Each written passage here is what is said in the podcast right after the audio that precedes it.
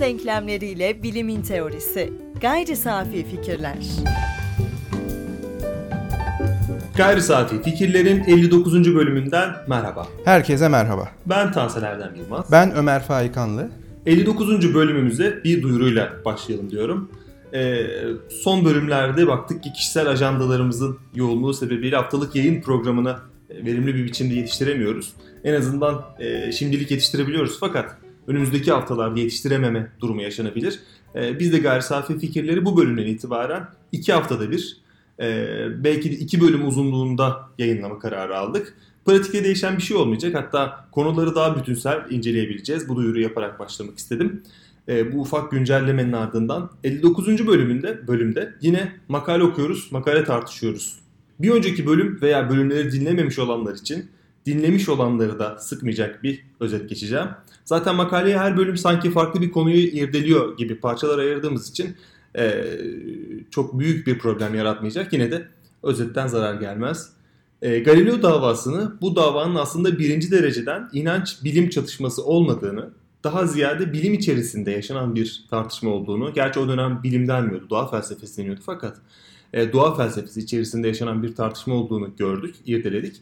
E, belirtmek gerekiyor bu durum e, Galileo davasının inanç ve bilim, inanç ve gerçeklik arasında bir tartışma ya da daha doğrusu çatışma e, olarak gerçekleşmediğini göstermiyor. Sadece ana hat bilimsellikten geçiyor. O dönemin e, jargonuyla konuşacak olursak felsefilikten geçiyor.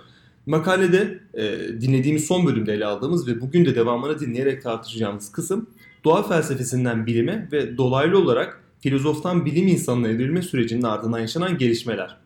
Bilim adına alan etkinliğin soruları, tartışma konuları güncellendi fakat artık 20. ve 21. yüzyıla geçiş de gerçekleştiği için doğal olarak bilim ve teknoloji kesişimi de hepimizi etkileyecek sonuçlar vermeye başladı. Yani bilimsel çalışmaların desteklenmesi için bu çalışmaların e, artık teknolojik fayda, fayda sağlaması gerektiğini düşünen büyük bir çoğunluk var biliyorsunuz. Hatta bunu tartışmıştık ve bu çoğunluk da büyük oranda söz sahibi. Çünkü siyasi erk ya da ekonomik erkler bu tip bir fayda arayışına girebiliyor. E, bu gibi tartışmaların doğurduğu sorunlar ve sorular bilim çalışmaları adıyla artık inceleniyor ve ortaya çıkan sonuçlar da bilim ve teknolojinin, e, bilim ve ekonominin artık girift bir yapıda olmasıyla bundan 100 yıl öncesinde olduğundan daha fazla yankı uyandırıyor. Sen ne dersin? Ee, hemen makale okuyoruz dediğimize göre özetteyiz madem ki bir hatırlatma yapalım. Bir de benim sesimden e, bu kısım ifade edilsin. Bilimdeki gelişme 20. yüzyılda teknobilimle birlikte bilimin finansmanı gibi iktisadi bir problem, devlet ve özel sektörü kapsayacak denli büyük bir kuramsal ve pratik problem alanına dönüştürmüştür. Yani CERN örneğini vermiştik. Sadece makinelerin yani orada kullanılan ekipmanın maliyeti 3 milyar euro ise Şimdi günümüzde şöyle düşünelim. Artık e, geçen programda da bunu söylemiştik yanılmıyorsam böyle laboratuvarında kendi başına kendi imkanlarıyla geliştirdiği araçlar, kağıt, kalemle yapılan araştırma artık günümüzde bir ön araştırmadan öteye geçemiyor. Çok büyük finansmanlar, çok büyük imkanlar gerektiriyor. Ama ana sorumuz hala geçerli. Bu soruyu şöyle formüle edebiliriz farklı bir e, cümleyle. Türdeşlerimiz yani diğer insanlar hangi iddialarımızı doğru kabul etmeleri gerektiğini ve hangi iddialarımız için ek delil aramaları gerektiğini nasıl bilmektedirler? Yani ben herhangi bir şeyi doğruluk iddiasıyla öne sürdüğümde bunun doğru olduğunu nasıl kabul ediyorsun ve neden kabul ediyorsun? Ve ek delil hangi durumlarda istiyorsun ve neye delil veya kanıt diyorsun? Temel epistemolojik soru epistemoloji 101'den beri üzerinde durduk. Buydu. Şimdi aynı soruyu bu bağlama taşıyalım. CERN'de bir deney yapılacak ve e, sadece makineler için 3 milyar euro isteniyor senden veya bizden.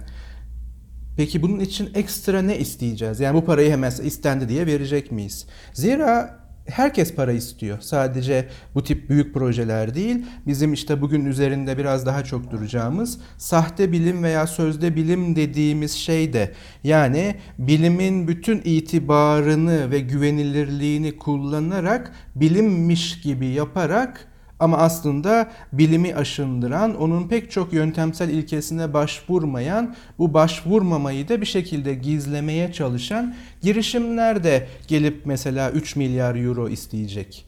İşte o zaman soru çok net burada ve şimdi sorulmuş ve acil olarak yanıtlanması gereken bir soruya dönüşüyor. Hangi iddiaları doğru kabul ediyoruz, ediyoruz ve hangi iddialar için ek delil istiyoruz? Yani bizden 3 milyar euro isteyen bir astrolog olsa cevabımız ne olacak? Daha derin araştırmalar yapmak adına. Şimdi bu farkı nasıl koyacağız sorusunun cevabı tam da işte epistemoloji dediğimiz e, köklerdeki yani milattan önce 600'lere kadar tarihleyeceğimiz, 500'lere kadar tarihleyeceğimiz bir araştırma, bir meta araştırma alanının sorusu. Ama günümüzde tam da geçen hafta burada kalmıştık. Bilimin doğası, bilgi kuramsal yani epistemolojik temeli, sınırları ve hatta bilimle bağlantılı biçimde iktidar otorite ilişkilerini araştıran disiplinler bilim felsefesi, bilim tarihi ve bilim sosyolojisi olarak yapılanmış durumda. Buna sanki bir bilim psikolojisi de eklemlenecek gibi ama bu başka bir konu olsun. İşte bütün bu araştırma programına yani bu disipliner birlikteliğe diğer bir deyişle de epistemolojinin ana akım hayatta kalan günümüzdeki temsilcisine çatı isim olarak bilim incelemeleri veya çalışmaları diyoruz. Yani science studies artık çatısı altında bu araştırmalar sürüyor ve işte biz tam burada kalmıştık. Yani oyunun ana kuralları değişmedi ama bayağı rötuşlandı. Ee, bir astroloğun 3 milyar dolar bir çalışma yapmak için istemesi e, ve bunun e, aslında 3 milyar dolarlık bir CERN deneyiyle kıyaslanıyor olması e, bizim aklımızda bazı sorunlar doğurabiliyor. Çünkü bu kişinin bir astrolog olsa bile iyi bir astronomi çalışması için 3 milyar dolar isteyip istemediğini tam olarak bilmiyoruz. Yani bunu istemediği aşikar fakat bu ayrımı yapabilmek çok da kolay değil. Bunu biz e, bilim insanlarının e, kişisel karakterlerinin bilimsel çalışmalarına yansıyıp yansımadığı üzerine de konuşmuştuk. Yani e, bilim insanı kendi siyasi görüşü ya da kendi e, diğer görüşleri açısından e, olumsuz bir yol izlese dahi iyi bir bilim insanı olabilir mi gibi bir soru var. Burada da belki iyi bir bilim insanı belki de astrolojiye inanıyordur. Yani astrolog olarak e, bir mecrada görev yapıp yine de çok iyi bir bilim insanıdır gibi uç iki noktayı birleştirmeye çalıştım. Bu biraz şeytanın avukatlığı oluyor. Hatta direkt olarak şeytanın avukatlığı oluyor ama denemeye değer diye düşündüm. Ee, tabii ki psikolojik bir e, tanı veya teşhis anlamında değil ama durumu betimlemek ve adlandırmak anlamında çok iyi bir bilim insanı aynı zamanda astrolojiyle uğraşıyorsa şizofrenik bir durumda demektir. Çünkü beynini ikiye bölmüş demektir. Tabii kabaca bir benzetme yapıyorum. Asla işin gerçek tanı kısmında değilim. O benim sınırlarımın dışında zaten. Ama e, iyi bir bilim insanı şunu sorar mesela. Gökyüzü hareketleriyle beşeri dünya veya insan davranışları arasındaki nedensel bağlantının kanıtları nerede? Yani e, belirli bir tarihte doğmuş olmak ve o tarihte dünyanın evrendeki konumu ki bu konum da göreli neye göre, hangi burç niye, e, nasıl bir etki yapıyor? Eğer bunu temelde kütle çekimi gibi bir şeye etki e, bağlıyorlarsa şu anda Ayın bizim üzerimizdeki kütle çekimi o yıldızlardan kat ve kat fazla. Peki neden o yıldızlar veya yıldız grupları dünyadaki insan davranışlarını etkileyecek kadar belirleyici? Ayrıca tam o tarihte doğmuş belki milyonlarca kişiyi nasıl aynı şekilde etkileyebiliyor veya neden etkilemiyor veya bu neden sınanmıyor gibi pek çok soru sorulabilir. Zaten bu soruları soruyorsa iyi bir bilim insanı olarak astrolojiyle en azından bu alanda para isteyerek araştırma yapma veya para kazanma yolunu kapatacaktır. Ama ben iyi bir bilim insanıyım hem de bunu bunlarla uğraşıyorum diyorsa dediğim gibi şizofrenik bir durum içerisindedir. Bu nasıl çözülür onu da bilmiyorum. Tam da bu durumla örtüşecek bir çalışma yapılmış. Aslında insan psikolojisi üzerine yapılan çalışmalar 30 e, yıl önce yapılan bir çalışma şimdi denendiğinde farklı sonuçlar verebiliyor. Ya da 5 yıl önce aynı denek grubuyla yapılan çalışma şimdi e, farklı bir hava koşulunda yapıldığında farklı sonuçlar verebiliyor. Fakat bu çalışma tam da senin verdiğin örnekle uyuşuyor. Ee, yüksek IQ'lu insanların yani e, daha zeki olarak kodlayabileceğimiz ki buna e, iyi bir akademisyenin yani kendini e, çalışmaya, okumaya, akademik aktiviteye ayıran akademisyenin e, bazı bu tip inançlara kendini daha kolay kaptırabileceği ortaya çıkmış. Çünkü düşük IQ'lu ya da normal IQ'lu bir insanın bu yapılan araştırma böyle ilerlemiş. herhangi bir e, bu tip inanca inanmak için basit sebepler bulduğunu fakat yüksek IQ'lu insanın karmaşık sebeplerle bu tip şeyleri inandığını yani e, şöyle örnek vereyim. İyi bir e, astronomi profesörü astrolojiye inanıyor fakat bunu şöyle anlatıyor. E, ben buna inanmıyorum e, fakat o gün ben bunu inandığımda, bu e, falıma baktırdığımda, yıldız falıma baktırdığımda çok iyi hissettim. Zaten ben buna hiçbir şekilde inanmıyorum. Fakat o gün iyi hissetmek için bunu yaptım diyerek aslında o inancını daha da derinlere gömebiliyor. Bu da e, aslında yüksek IQ'lu ya da daha zeki, daha çalışkan, e, ortalamanın üzerinde olmanın bir götürüsü olarak da görülebiliyor. Ee, aslında hiç e, yani tabii ki böyle bir çalışma vardır ve mutlaka ki e, temel ve ilginç bir araştırma olabilir ama hiç buna gitmeye gerek yok. Şunu söyleyebilirim. Eğlenmek için herkes istediği her şeyi yapabilir. Kendini o gün nasıl iyi hissedecekse yapabilir. Ama o günkü kararlarını, yaşamını e, bu tip bir alan üzerine inşa etmeye başladığı zaman hele ki bu alana para harcamaya başladığı zaman iş biraz tehlikeli bir yere gidiyor demektir. Çünkü şöyle düşünelim benim bugün çok önemli bir iş görüşmem var ama günlük falım diyor ki bugün iş görüşmeleri yapmaktan ve kararlar vermekten sakınmalısınız. İşte bir şey burcu her neyse o ve ben de bunun üzerine ha ben bu toplantıya gitmeyeyim veya erteleyeyim diyorum. Bu artık yaşamıma müdahale edecek şekilde eğlencenin ötesine geçtiği için ve temelsiz bir şekilde uçurumdan atlamak olduğu için pek tavsiye etmiyorum. Yani şöyle olacaktır. Bugün büyük riskler almalısınız çünkü başaracaksınız. Şimdi diyelim ki ortalama bu falı okuyan, yıldız falını okuyan ve inanan 5 milyon aynı burçtan insan olsun. Farazi bir deney yaratıyorum. Bu 5 milyon insanın o gün risk aldığını düşünelim. Mesela kaç tanesi bu riskin karşılığında falın e, vaat ettiği gibi başarı kazanacak? Diyelim ki 5'te biri 4 milyon insana neden tutmadı bu iş? Tabii hemen devreye girecektir. Onun yükseleni, öbürünün bir şeysi. İşte zaten burada bunlar vardır. Her şeyi göremiyoruz. Onun yıldız haritası çıkması gerekiyor. Yani o 4 milyon insanın hayatının neden mahvolduğu konusunda da bazı açıklamalar olacaktır. Ama iş işten geçti. Bu açıklamaların hepsi durumu kurtarmak. Yani sonradan gelmek ki e, sonradan gelen bu ad hoc hipotezler ki hipotez bile değil aslında ama e, sahte bilimin açık göstergesidir veya sahte bilginin hatta bilim demeyelim. Hiç o kadar uzaklara gitmeye bile gerek yok. Benim e, aslında bu yıldız falına baktırdıktan sonra bugünkü toplantıyı ertelesem mi, ertelemesem mi diye düşünen, düşünen insanın zihninde o yaşananları tanımladığın BNK fonksiyonu var. Yani bana ne kaybettirir? İnsanlar aslında e, benim hayatımı etkiliyor mu, bu tip şeyler yaşanıyor mu diye düşünmekten ziyade ya deneyeyim bu bana ne kaybettirir diyor ve bu fonksiyonu çalıştırdığı anda yani bu fonksiyonu da bir kelime oyunu olsun diye söylemiyorum. Çünkü bu fonksiyon çalıştırıldığı anda tam olarak o e, bulunan yönün rotasını değiştiriyor. Yani e, bugün kullandığımız e, şeyleri e, astroloji astroloji üzerine baktığım falı ben bunu kabul ettiğimde ya da e, bunu toplantıya gidip gitmeme üzerine e, bir şekilde işe koştuğumda bu bana ne kaybettirir diyor. En azından e, yarın yaparım bu toplantıyı. Bugün yapmamamın bana bir zararı yok. Hatta yarına kadar gitmeye de gerek yok. Bir saat sonra yaparım. Bu bir saatte de başka bir şeyle uğraşırım. Hatta benim için daha iyi bile olur diyor. Yani e, insanların zihninde sanki e, bu tip e, karar mekanizmalarının çalışması öyle hayatımı etkiliyor mu yoksa ben bu tip inançlara kapılmış mıyım şeklinde çalışmıyor. Ee, hemen mesela örnekleyeyim. Bugünkü e, rastgele bir internetten burç yorumunu buldum. Mesela şunu hemen okuyayım. Kendi e, burcumla ilgili.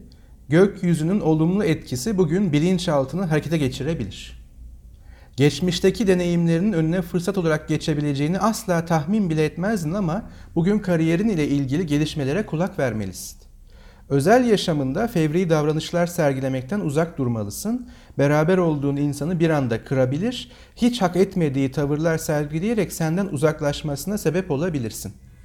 Şimdi bugün olabilecekler üzerine çok genel bir şeyler söylüyor ama hemen şunu söyleyeyim. Gökyüzünün olumlu etkisi bugün bilinçaltını harekete geçirebilir ama geçirmeyebilir. Şimdi ben bunu nasıl sınayacağım? Yani bu doğru mu çıkıyor mu? Demin dediğim şeyi dikkat edin e, tekrar hatırlatayım. Türdeşlerimiz hangi iddialarımızı doğru kabul etmeleri gerektiğini ve hangi iddialarımız için ek delil aramaları gerektiğini nasıl bilmektedirler? Şimdi ben soruyorum gökyüzünün olumlu etkisi bugün benim bilinçaltımı harekete geçirebilir. Şimdi ben bu iddiayı doğru kabul etmeli miyim? Çünkü şuna kabul yani nasılsın diyeceğim veya da bunu nasıl doğru diyeceğim. Çünkü zaten cümle öyle geçirmeye de bilir. İki ihtimalden biri zaten üçüncü ihtimal yok. Ayrıca bilinçaltımı harekete geçirmesi ne anlama geliyor? Yani Freudyen bir yere doğru mu gidiyoruz? Yoksa e, başka bir şey mi olacak? Hiç belirli değil.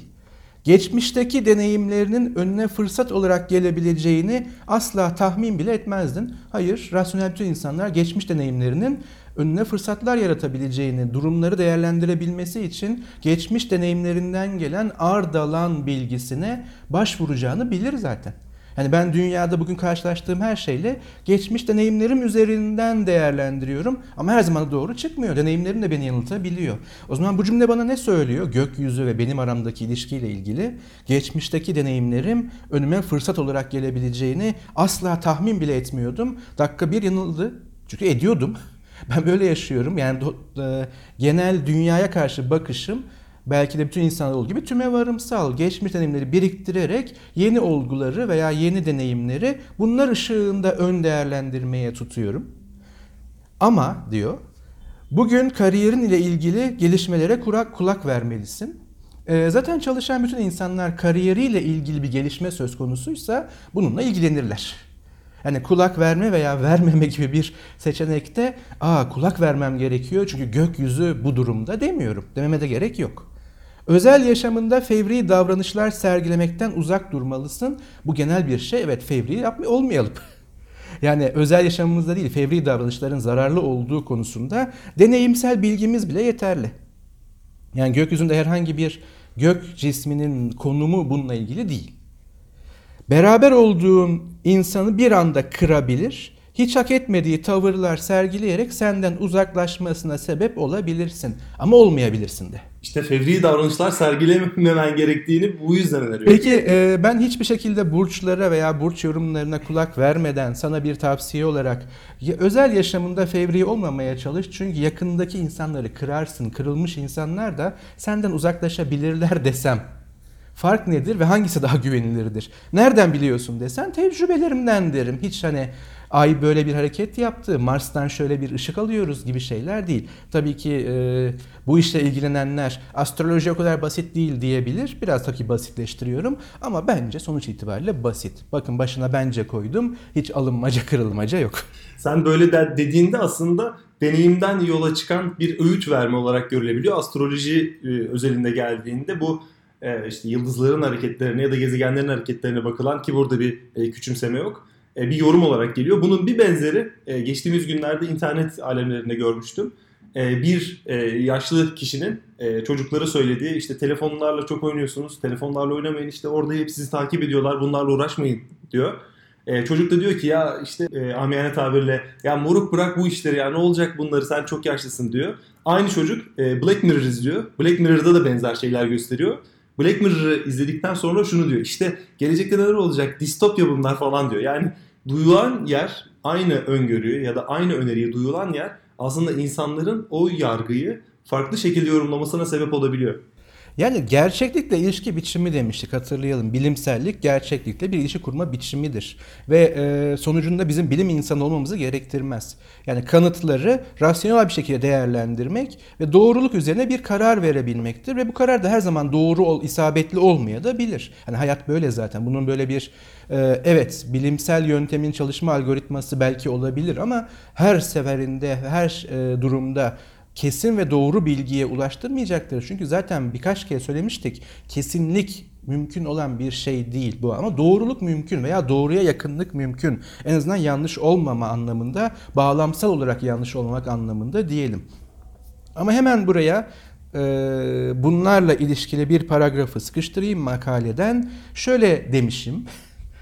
Bu disiplinleri Hangilerini kastediyoruz? Bilim felsefesi, bilim tarihi ve bilim sosyolojisinin oluşturduğu ve çatı adı bilim incelemeleri veya çalışmaları olan disiplinleri ve sınırlandırma ayracı problemine dair araştırmayı daha da hayati kılan ise bilimin itibarını kullanırken bilimselliği belirsizleştirmeye çalışan girişimlerin oluşturduğu açık ve yakın tehdittir.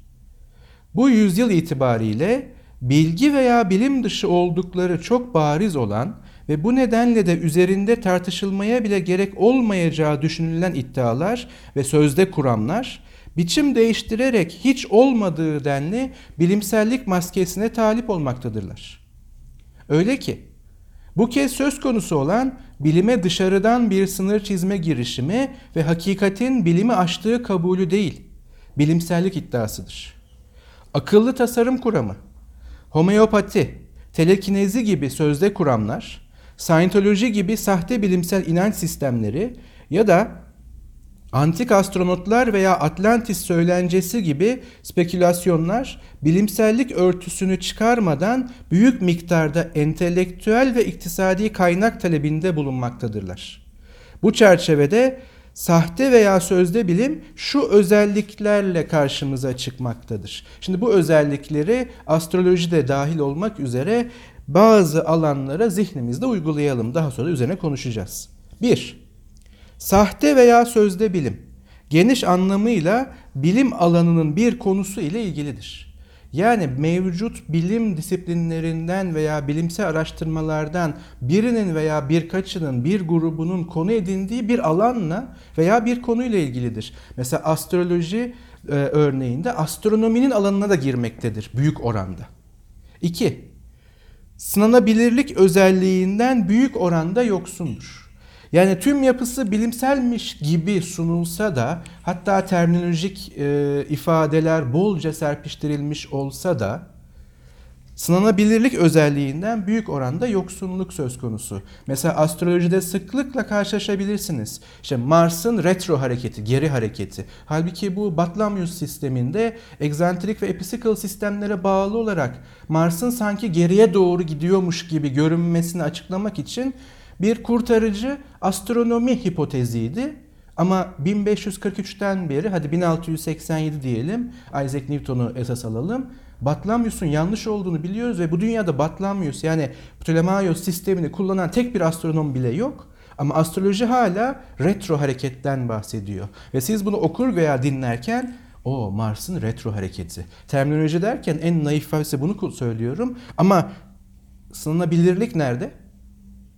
Yani Mars'ın herhangi bir hareketiyle benim bugünkü beşeri yani insani durumum, bilişsel durumum arasındaki nedensel bağlantı iddiası var. Bunu nasıl sınayacağım? Yok. Ya deminki ifade gökyüzünün olumlu etkisi bugün bilinçaltını harekete geçirebilir. Bu ifadeyi nasıl sınayacağım?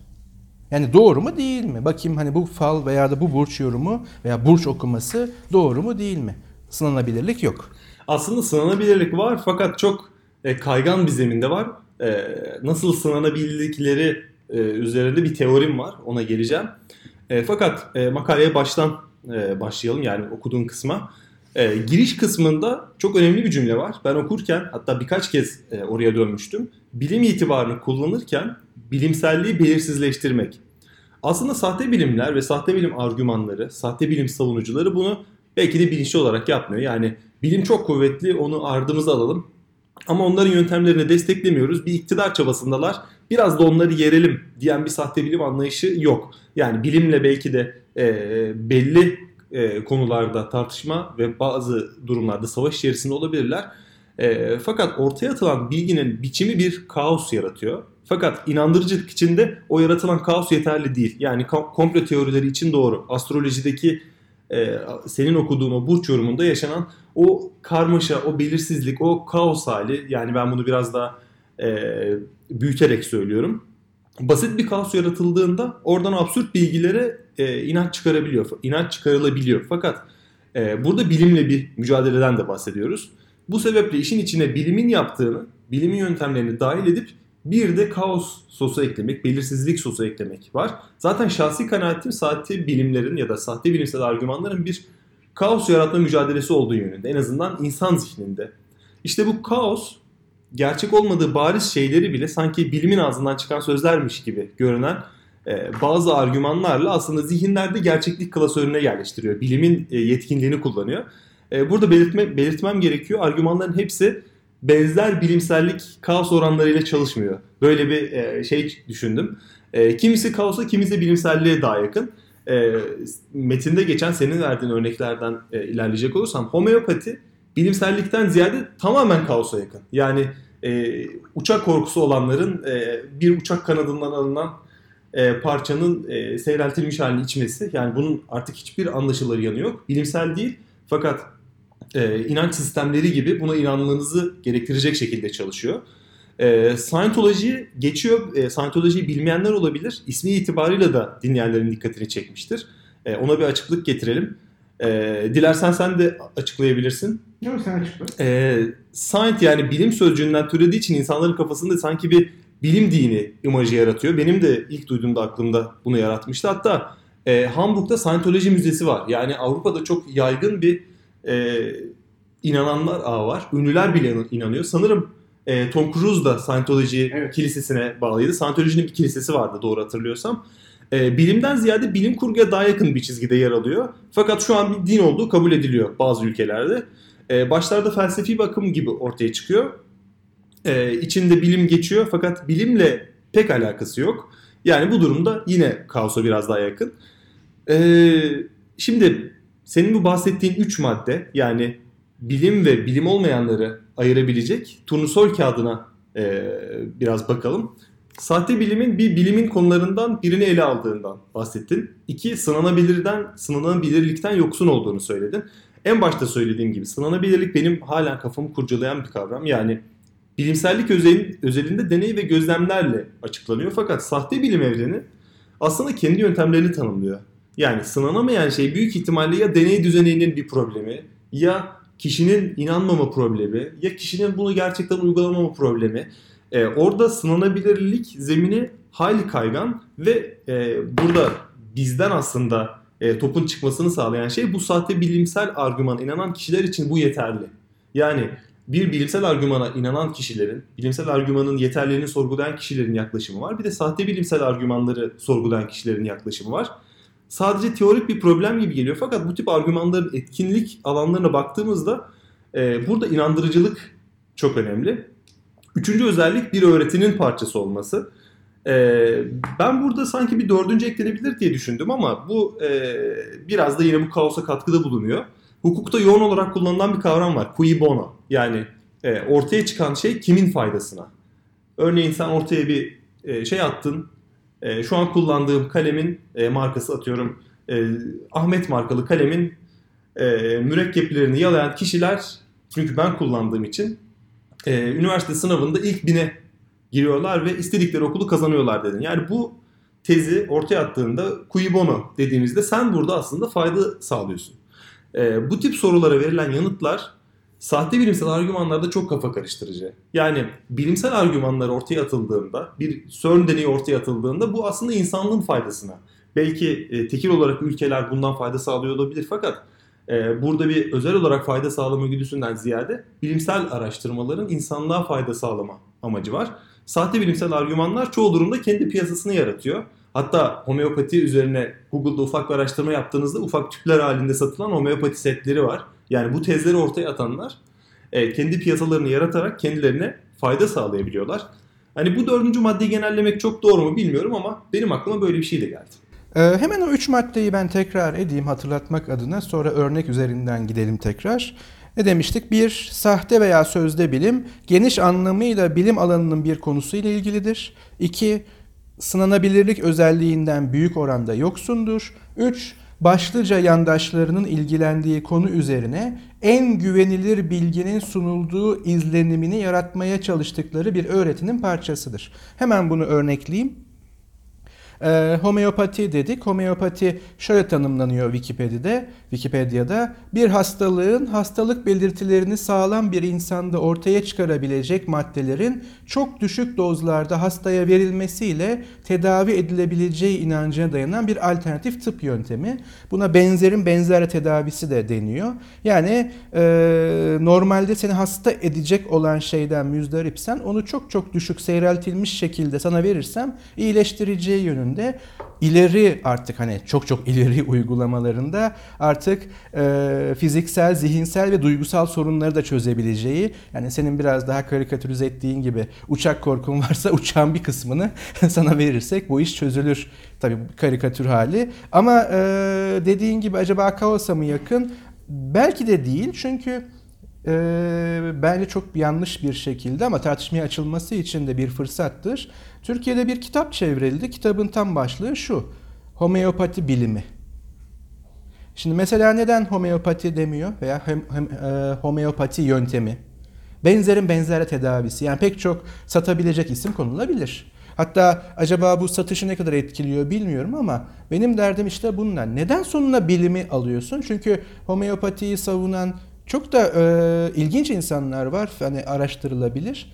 Bu bir bilimdir. Kabul edilmiyor ama bilimdir diyor. Ve üçüncü maddeyi hatırlatıyorum. Başlıca yandaşlarının ilgilendiği konu üzerine en güvenilir bilginin sunulduğu izlenimini yaratmaya çalıştıkları bir öğretinin parçasıdır. Hemen örnekleyeyim. Bunun pek çok örneği de var başka alanlarda. Onlara değinmeye çalışacağım.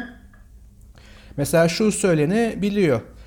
Homeopati ile hazırlanan preparatlar, kapsüller ve benzerleri başta Almanya olmak üzere Avrupa'da ilaç e, dükkanlarında ve eczanelerde ayrı bir bölümde yer almaktadır. Almanya'da bile eczanelerde satılıyor. Bu tabii ki bilimdir. Almanya hata yapmış olabilir eğer gerçekten böyle bir durum varsa. Oradaki durum ve bağlam farklı olabilir. Mesela benzer e, argümanlar üçüncü maddeye gönderimli olarak biraz önce söylediğimiz şöyle de kullanılıyor. Siz buna bilim değil diyorsunuz ama şu üniversitede bölüm açıldı. O üniversite hata yapmış olabilir. Ve ben şunu sorarım, o bölüm hala açık mı? Hangi koşullarda çalışıyor? Mesela o bölüm açılmış ve kapatılmış. Biliyorsunuz Türkiye'de de belki biliyorsunuz. Neredeyse bir astroloji tezi geçmek üzereyken son anda durduruldu. Ne yapıyorsunuz bu bilimsel değil diye. Ki değil elbette. Mesela eskaza o geçseydi. Peki biz şunu mu söyleyecektik? Bakın bu bir tez olarak da çalışılmış. Danışmanı ve o jüri hata yapmış, gözünden kaçırmış veya o kişilerin bilimsellikleri şüphe altındadır demek yerine bakın Almanya'da da satılıyor, bakın orada da var. Ama bu bazı programlarda söylediğimiz ee, bir kuzenim var onun başına gelmiş, benim bir arkadaşım var o söyledi. Oraya kadar gidiyor. Yani batıdaki bir ülkede olması da dikkat edin doğru olduğunu kanıtlamaz ki olsa bile. Kaldı ki oradaki bağlamın bilgisi verilmeden sadece böyle bir kanıt olarak kullanılması veya kanıtmış gibi kullanılmasının kendisi sahte bir argüman üretiyor. O yüzden ana problemi hatırlatıyorum. Türdeşlerimiz hangi iddialarımızı doğru kabul etmeleri gerektiğini ve hangi iddialarımız için ek delil aramaları gerektiğini nasıl bilmektedirler. Artık ben ek kanıttan geçtim bir şeyin doğru olduğuna dair nasıl bir kanıt kabul ediyoruz ki sonra bir de ek kanıt istiyoruz. Ve neden Almanya'da da e, homeopati ilaçları satılıyor dendiğinde bunun ek kanıtlarını veya bağlamını veya o tartışmaya hiç dahil olmaya gerek duymuyor. Aa Almanya'da varsa o zaman tamam bu bilimdir diyoruz. Veya neden Türkiye'de çevrilen bu kitap başlığı da muhtemelen öyle zaten ama homeopati bilimi. Sadece homeopati yeterli olacaktır. Bu kitabın basılmasında veya çevrilmesinde hiçbir problem yok. Ama neden homeopati bilimi? Şimdi tabii ki bunun savunucuları da var. Her zaman tartışmaya açık olmasında fayda var. Ama bu haliyle çok basit bir soru. Sınanabilir mi? Kaç tane e, sınamadan hangi sonuçlarla çıktı ve bu sonuçlar bu yöntemin işe yararlığı konusunda bizi ikna ediyor mu? Temenninin ötesinde, bizi e, inandırmasının ötesinde. Aynı şey astrolojiye de sorulabilir. Temenni veya da eğlenme veya da keşke doğru olsanın ötesinde, doğru olsa ne güzel bir dünya olurun ötesinde, ne güzel geleceğimi bileceğim dünyasının ötesinde. Bizi ikna edebilecek kadar kanıtlandı mı? Kanıtlanabiliyor mu? Bence senin günlük yorumun kanıtlanabilir. Çünkü fevri davranmıyorsun. Günlük falına uydun.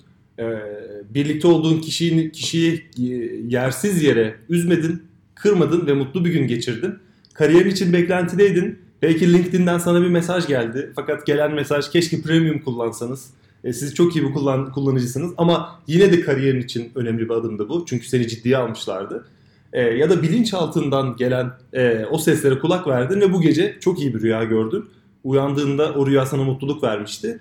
Ayrıca sen e, deneyimlerine, geçmiş deneyimlerine kulak verdin.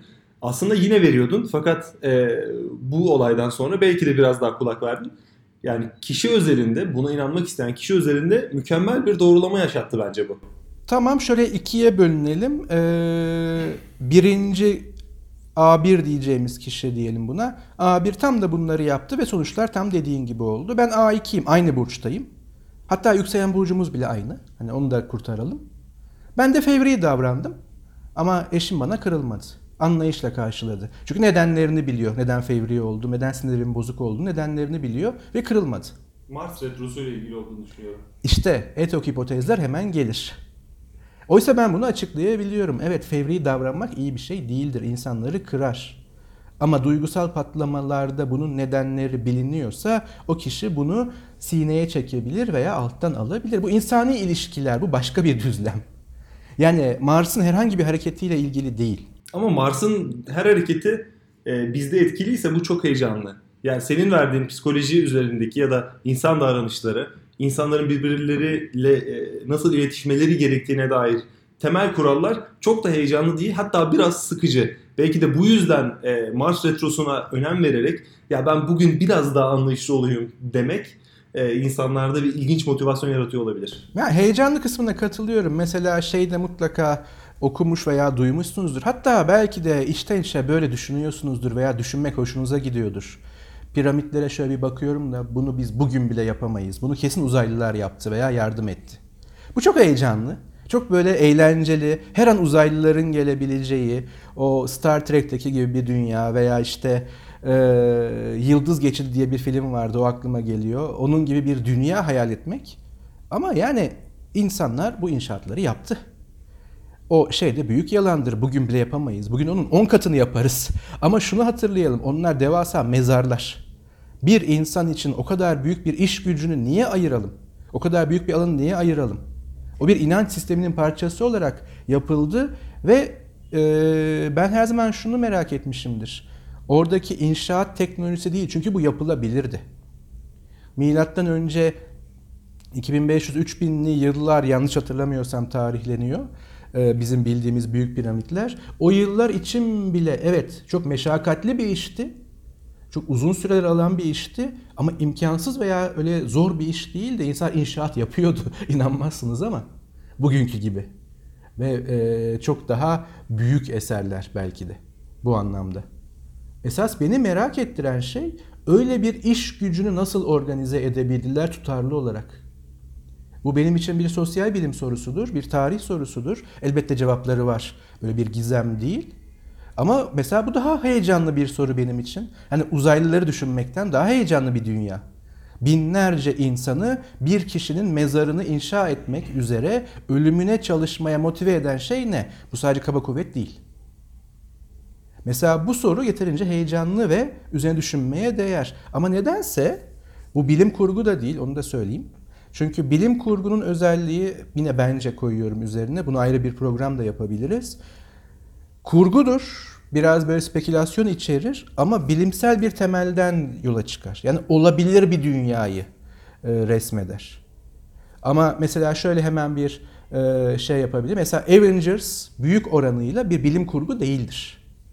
Yani Superman bir bilim kurgu değildir. Ama uzay yolu bir bilim kurgudur.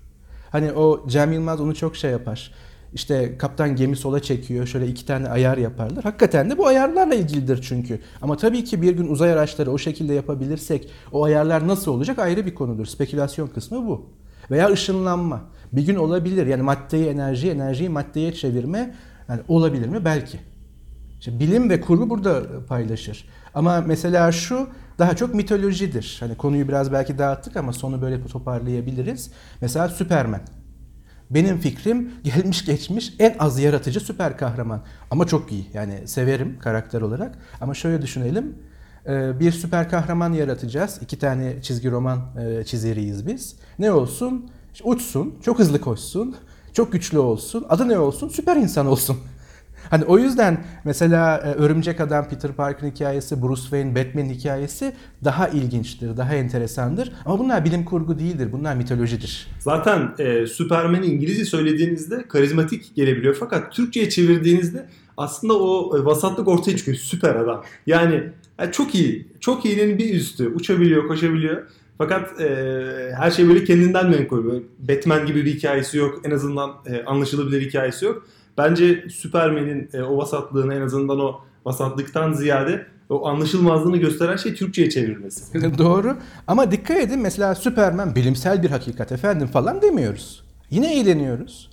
Yine öyle süper insanlar, süper güçler ve daha da önemlisi kahramanlar istiyoruz. Bu da kendisi sosyolojik ve psikolojik bir vaka ama böyle eğlendiğimiz bir dünya da hayal ediyoruz. Bunda da hiç problem yok. Dediğim gibi eğlenmekte ve hayal etmekte hiçbir problem yok. Bu hayaller bizi bir yerlere taşıyor. Ama e, piramitleri uzaylılar yaptı. Uzaylılar aslında şuna yardım etti. Büyük komplolar var. Aslında biliyor birileri ama saklıyor. Bunların tek bir yine aynı yere bağlayarak yavaş yavaş toparlıyorum. Bu iddiaları doğru kabul etmemiz için gerekli kanıt ne? Nasıl ikna olduk? Yani temennimiz veya eğlenmek istememiz ötesinde bir şey olması lazım.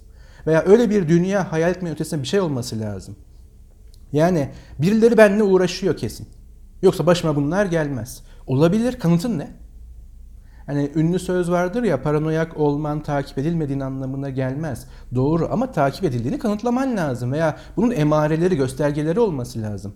Sen sürekli arkana bakıyorsan ve kimse yoksa, sürekli bir şeyin arkasına bakıyorsan ve kimse yoksa büyük bir ihtimalle takip edilmiyorsun. Bunun kanıtları. Çok iyi gizleniyor olabilirler. Evet ama gitgide kısılan, kısıtlanan bir alana inecek bu iddianın doğruluk ihtimali. Yani sürekli arkama bakıyorum kimse yok. Gizinebilecekleri en uçuk yerlere bakıyorum yine yok. E bu bir şeyin göstergesi. Bakın sıfırlamıyor. Yani kesinlikle takip edilmiyorsa indirmiyor.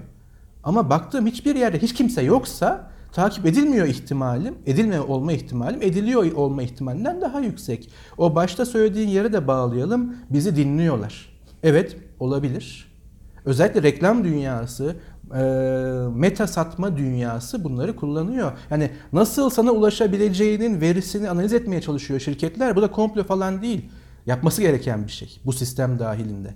Ama onun dışında tabii ki e, uç görevler, örnekler ve özel kişilerden bahsetmiyorum ama beni dinliyor olabilir. Ya, o kadar önemli değiliz. Yani neden beni dinlesin? Özel konuşmalarımı kayda alacak kadar veya bunları arşivleyecek kadar. Dediğim gibi özel bağlamları, durumları elbette kastetmiyorum. Türkiye bu konuda çok şeyler yaşadı, dünya da yaşadı ve yaşıyor. Böyle bir durumda var, evet. Verilerimizin güvenliği çok önemli bir konudur. Ee, özel veya da e, kamusal verilerimizin güvenliği çok önemli bir konudur. Ama bunun da kanıtı gerekiyor. Bizi dinliyor olabilirler. Evet olabilirler. Bunu nasıl kanıtlayabiliriz? Ki önlem alalım. Yani dinlemiyorlarsa enerjimizi buraya harcamayalım. Bizi dinliyor oldukları iddiasının doğru olduğunu nasıl kanıtlayabilirim? Eğer kanıtlanıyorsa zaten bunun gereği yapılır. Şimdi gelip dönüp dolaşıp aynı yere geliyor. Kanıtlamak. Kanıtlamak da Türkçe'de yine bir kesinlikle akraba gibi. Kesin olarak bakın kesini kullanmıyorum. Kanıtlamak yani bu iddianı destekleyecek, doğrulayıcı, daha temel bir sınanabilir iddiada bulunabiliyor musun?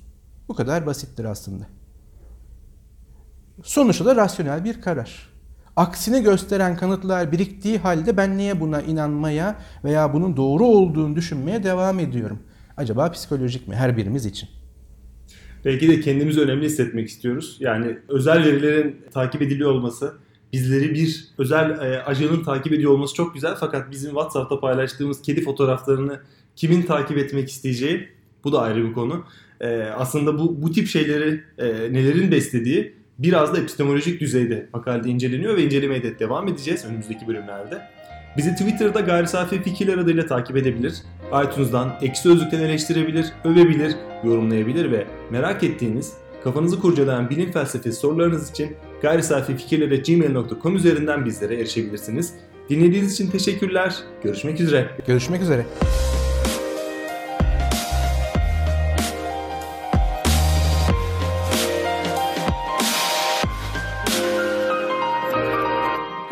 denklemleriyle bilimin teorisi.